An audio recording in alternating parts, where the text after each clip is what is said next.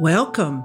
You're listening to Now That You Ask Curious Answers to Life's Persistent Questions as seen through the eyes of Akasha Halsey. That would be me. I'll be your host and guide as we settle in for a few minutes of the unexpected that may bring about your own questions and maybe even some answers too. Thanks so much for joining me. Now let's get started with the show. Some quotes bear repeating. This is one of them. Pay attention. Be astonished. Tell about it. Mary Oliver. This piece is called Remnants of Memory. I have two favorite flowers, peonies and gardenias. They both remind me of the South, but for different reasons. They share other characteristics. They're fragile and don't take kindly to being overly handled, especially gardenias. Gardenias will let you know you've crossed the line by turning brown almost instantly. Both last only a short time, which to me makes them all the more precious. They conjure up summer months, although I remember getting a gardenia wrist corsage for winter formal in high school, but I think that's really an aberration. Mostly, though, they make me nostalgic for the South I loved growing up. Peonies grew all over my Aunt Kitty's front yard. She loved them and tended them herself all year round.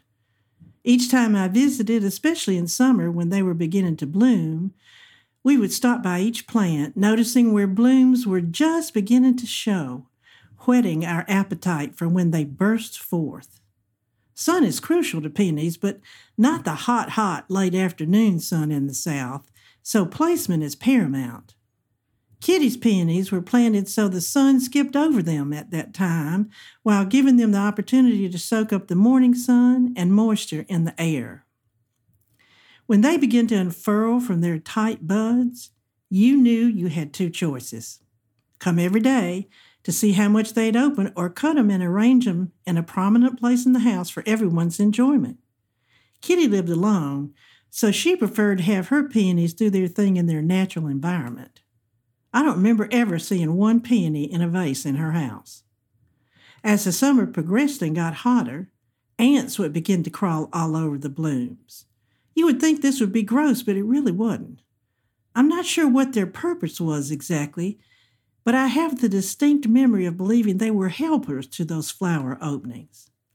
And once those peonies started blooming, there was no stopping them. Just when you think they'd reached their full capacity, Somehow they found the wherewithal to expand even more. Right now, I have three peonies in a vase in my kitchen, and each bloom is over four inches wide. Peonies hold an endless fascination for me, partly because here in California, we only see them available in the month of May. Peony lovers shout out to each other when we find them in one store or another, and I rush to get as many as I can find, knowing they may be gone next week. There's a sweet appreciation for something so special that imbues my days in a way no other flower can.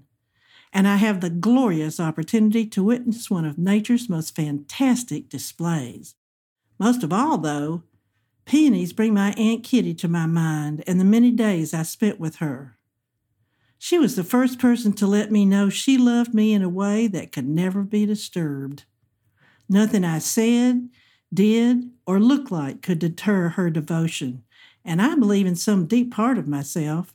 She set me on the road to finding who I was at such an early age. I never forgot it. Now, gardenias, on the other hand, are my own favorite because of their smell. I'm not a perfume, incense, or room freshener person, but put a gardenia in a bowl on my living room table, and I am a satisfied and wholly happy person. I wanted the entire church decorated with gardenias at my first wedding, but my mother forbade it, saying it was May and people would be asphyxiated by the smell and the heat. So since that time, I have snarkily purchased as many gardenias as I like at any time I like with immense pleasure. However, this too is a flower not readily seen in California. There are many reasons I love California, but an abundance of peonies and gardenias is not among them. I have perfected my search, though, and found two florists willing to procure gardenias at almost any time of the year. And I am even now planning Christmas decorations in my house to include these white lovelies. Gardenias represent all the goodness of the South to me. White, of course, signifying don't touch me unless I say it's okay. Delicate, as all Southern ladies pretend to be, and so odorous as to be unmistakable. Their fragrance is soft, almost like it's wafting through the air. It lingers just enough to let you know you're in the presence of something special, so slow down and savor what's happening. They're small, which makes their essence even more amazing to me, reminding me that size isn't always the ruler I want to use. And finally, they take me back to a time when doors were left open, children freely romped through the neighborhood, food was plentiful, summers caressed you enough to last you the rest of the year, and there was always homemade peach ice cream. As I got older, gardenias became my preferred flower although boys and men invariably bought orchids thinking them so much showier and missing the point entirely. I never look at either a peony or a gardenia and wonder if I should splurge and buy them. I'm always transported to a golden time of my life when they are with me. I experience again the innocence of childhood and relish that as the gift it was. And I'm grateful I have the month of May to remind me there is still goodness in this world, right under my nose.